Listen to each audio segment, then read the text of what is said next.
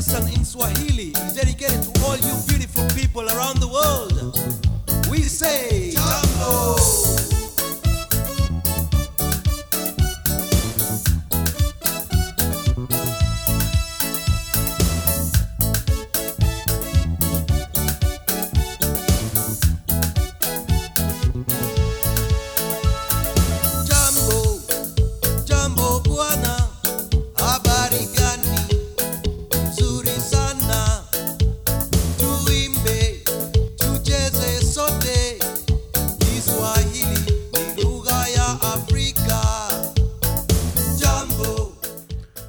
Well, hello and greetings to the Global Mission Podcast. My name is Richard Lewis, your host, as we discuss the issues of worldwide missions and the task of the Great Commission. Many years ago, I uh, headed a cross cultural training program in a city of 10 million people, which was called back then Madras, which is in India. The group was made up of six families and singles about 25 people in all, and we studied there for about 12 weeks. Many of the families were already approved to go to Romania, and the number one question by my students was if we are going to serve in Eastern Europe, why are we going to India to study culture? My answer was simple. What you learn in Madras will be transferable to Cluj or any place in the world. We are not going there to study how to plant a church in India, but learn how to understand culture. The analytical tools used in Asia can be applied in Eastern Europe, Africa, or Latin America. One of the challenges I have in teaching cross cultural church planting is because of my ministry background. As many of you know, I served in Kenya for 14 years working with two semi nomadic tribes who lived in the desert northwest. They were called the Turkana and the Pokot. My doctoral dissertation was on the social structure of the Pokot, and it is required reading for all of my classes. And like my students question me in Madras, so too do the students question why they should read about an animistic people living in the bush when they are going to work in cities like Brussels, Auckland, Managua, Manila, or Bangkok. And I sometimes get even more pushback when the students are going going out not as church planners, but as youth workers or teachers or involved in administrative work. My answer to those students is the same as it was 40 years ago. It's the principles of learning culture that is important not the location, language, or even the job description. If a person will nail down how to understand culture, then no matter the place or the context, they will be more effective in whatever ministry they are involved in. The very first place to start in ministry in an urban context or any context is identifying who you are going to work with. Not where are you going, but what people are you going to work among? I am often amazed at how many people I meet who emphasize geography rather than people as they begin their quest in ministry. The average new missionary generally starts off by identifying a place for ministry, like the country of Thailand or the city of Bangkok. But when I ask who they are going to work with, they generally don't have an answer for me. My suggestion is that you determine who you are going to work with, and then you work out from there. Are you wanting to work with the Quechua people? Then determine if that will be in Peru or Bolivia. Maybe you're interested in the Sikh people. Determine then if you want to go to Punjab, India, Toronto, or perhaps England. Too many times, missionaries identify a region but not a people. If you think Italy is the place for you, you still need to ask the who question. Do you desire to work with the college students there? The middle or low income families? I think you get the point. Think about the people you will be working with, not the country or an area. Once you have established in your heart and mind, obviously through prayer, who you are going to work with, then you are in the place to begin your research for urban ministry, just as though you were working among the tribal groups of Papua New Guinea. Ray Bakke, and his last name is spelled B A K K E, has written extensively on urban church planting and outreach, and I would commend his books to you. Bakke advocates that churches, pastors, and missionaries should exegete the culture around them just as we exegete the scripture. He writes this Most of us have been taught to look at text in context. The single verse or passage may communicate powerfully and immediately by itself, but it usually helps us to relate it to the chapter and the book, to know what kind of literature we are reading to know something about who wrote it and when and why. We need to apply the same principles to our neighborhood. We can regard it as a specific text, or we can work to find out what makes the city tick and how that affects our community. There are various theories, models, and or tools that I teach that are helpful in exegeting a community or a people group. Uh, this won't be an exhaustive study, but here are the tools we can use to understand culture. Like all tools, whether it be a miter saw or a software program, the more a person uses that tool, the more proficient they will be in their work. This is true also in using anthropological tools and exegeting culture. The first tool that we're going to discuss is what we call structuralism. People and cultures organize their social environment. Think of it. We organize our homes, bedrooms, kitchen, bathrooms, and our closets. You may be listening to this podcast while you're in your office. So look around and think about how you have structured or organized your workplace. All businesses have structures. The bank has a structure, our churches, and city planning are all about structures. As a missionary anthropologist, whenever I go into a community, one of the first things I look at is the structure of that community. Here's an example. When we moved to New Delhi, we rented an apartment in a neighborhood called Defense Colony. That enclave was created many years ago for military officers, both retired and active service personnel. Over the years, however, the neighborhood has uh, less to do about the military, but more of a middle income community from people of every profession. A 10 minute walk from Defense Colony is another neighborhood or enclave called Kota. Kota is not a slum neighborhood by any means, but certainly not as affluent as Defense Colony. Kota is made up of narrow, dusty, crowded streets, um, tight apartment buildings, and a lot of noise. If I were a church planner in India, I would exegete the structure of both communities of Defense Colony and Kota and determine where I would begin my outreach. When I have my anthropological hat on, I am keenly aware of structure in all aspects of culture. Of course, language is the structure and ordering of the mind.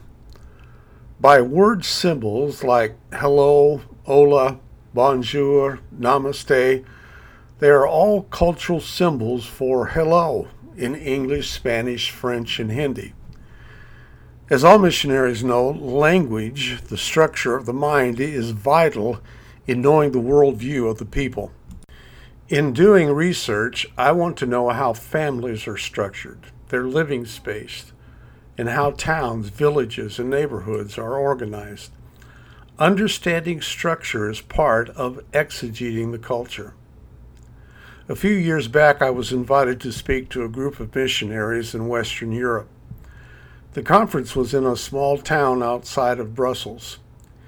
In the evenings, I walked around the town just observing how the streets and the shops were organized.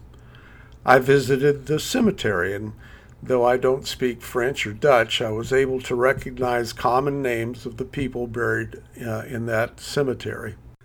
Several of the tombstones had similar family names. If I was going to live in that town, I would surely want to learn their language and then investigate the people who lived there and their prominence in that community. So the question then becomes how are families throughout the world structured, whether they be in Cambodia, Bolivia, or in the Ukraine? Working in Kenya, I wanted to know who were the prominent people in the community the chief, the shopkeepers, even the witch doctors. Every missionary, pastor, and church planter can do the same thing in their place of service, no matter if they are working in a bustling city or a village outside of Timbuktu, which really is a place in Africa, by the way. The second tool used to exegete a community and a people group is called functionalism. If you Google functionalism, you will get a more comprehensive and complex definition of this word. But simply stating, when analyzing a culture, just simply ask the question what is its function? What is the function of the family in that cultural context? What is the function of the father, mother, daughter in law, and so on? What are the functions of holidays like Christmas, Diwali, or Ramadan? What is the function of a pastor, witch doctor, imam, or priest? You'd be surprised and maybe a bit disconcerted to learn that the function of a pastor and a witch doctor are very similar. What is the function of prayer for all religions? Here's a good question what is the function of a missionary? We've all seen those posts that says this is what my mother thinks I do as a missionary, what my friends think I do as a missionary, what the nationals think I do or should do, and then concludes with what I really do as a missionary. This will come to no surprise to many, but my African friends think my purpose or function as a missionary is often very different than what I think my function is. Let's continue. What is the function of a baseball, soccer, cricket, or hockey game? It's more than competing, winning, and losing. What's the function of a cockfight or a bullfight? Make a list of all the reasons that you can think of for these activities, and you will gain insight into the mind and heart of culture. With every activity, there is a function. And if it doesn't function properly, it's going to die. The buggy whip had a function before automobiles, but I dare say most people listening to this podcast have never even seen a buggy whip. At one time, almost every home in America had a landline telephone. Though the landline is still used in businesses, the landline today for the home is dying out because it is no longer functional as the cell phone. Blackboards, erasers, and chalk was standard for the classroom in my years in school, but you'd be hard pressed to find a blackboard in America today as it has been replaced by whiteboards and overhead projectors. If something no longer has a function, it will die. When I was a kid growing up, my dad was the sole breadwinner of the family.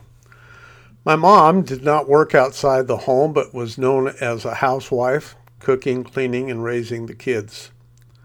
That was the common family structure of that era. Today, America's family no longer functions that way, as it has died for the majority of the population. Today, both husband and wife work. The cohesiveness of the family is a more fractured and independent environment. Why did the function of the family 50 years ago fade away? Because cultures are not static, but dynamic and is always changing, always evolving. There are those who want to argue for the good old days, but the reality is, functionally, the old family structure is obsolete and a new model has emerged. In many other cultures, the family structure I grew up under is in place because functionally it serves the family and community better economically and socially. How does the family in your community function? Are they nuclear families or extended families? On a side note, it is a well established and sometimes rightly deserved criticism that missionaries, no matter what country they are from, try to teach nationals how a family should function biblically, when in reality they are teaching from their foreign model of family and using a few verses of Scripture to legitimize their teaching. Well, I have mentioned two tools for analyzing culture structuralism and functionalism. There are many more tools that would be helpful to understand people uh, and their communities, like history and cultural ecology. But let me finish this podcast with a story that I have used before and probably will again in the future. A college friend of mine started a church in the Fort Worth area after we graduated from Bible college in the early 70s. When he bought the church property, it was out in a field with not many houses around them. About five years ago, he invited me to speak to the congregation as they had supported us for years. I was amazed when I drove up to the church, and quite honestly, it was hard to find. Their church property was surrounded by hundreds of homes, apartments, and shopping centers. When I mentioned to my friend that the city had moved around him, he said, The thing is, Lewis, everybody in this area are either from Nepal, Samoa, or some other country. Many of them don't even speak English. I have tried to get the Nepalese to attend our church, but they just won't come. He then asked, Do you have any suggestions how we might reach them? So, you think anthropology is just for those who work in the mountains of Bhutan? Like my friend in Texas, the same tools that I use to work in the bush are the same tools he can use to reach his neighbors with the gospel. The tools used in reaching the Pokot of Kenya are the same tools that can be used in any urban church planting effort in every context. I have often been asked what relevance do these tools of social science have in church planting.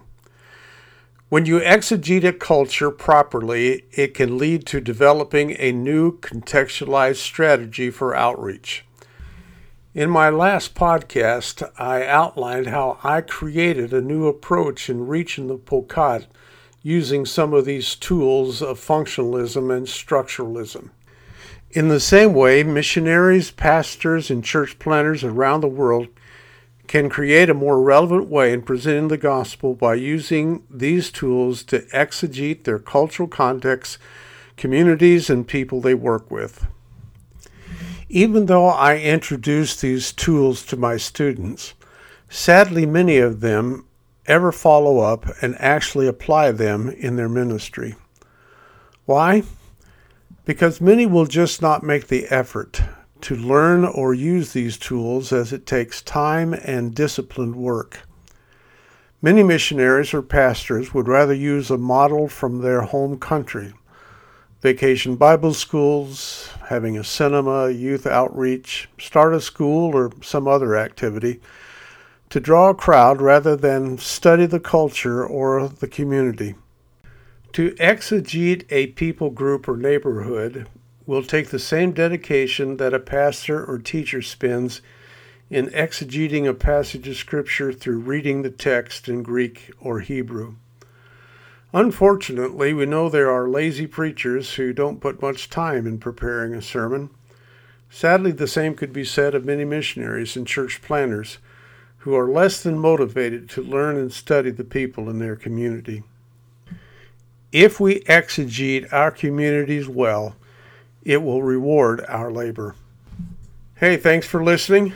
If you have questions about this podcast or our past podcast, write and let me know. My website, again, where you can find my address, is uh, lewis-training.com. Uh, perhaps we will have a Q&A in the future. Uh, until next time, God bless you and your service for Him. No problem. All right. Roast meat is nyama choma, the drums that we play.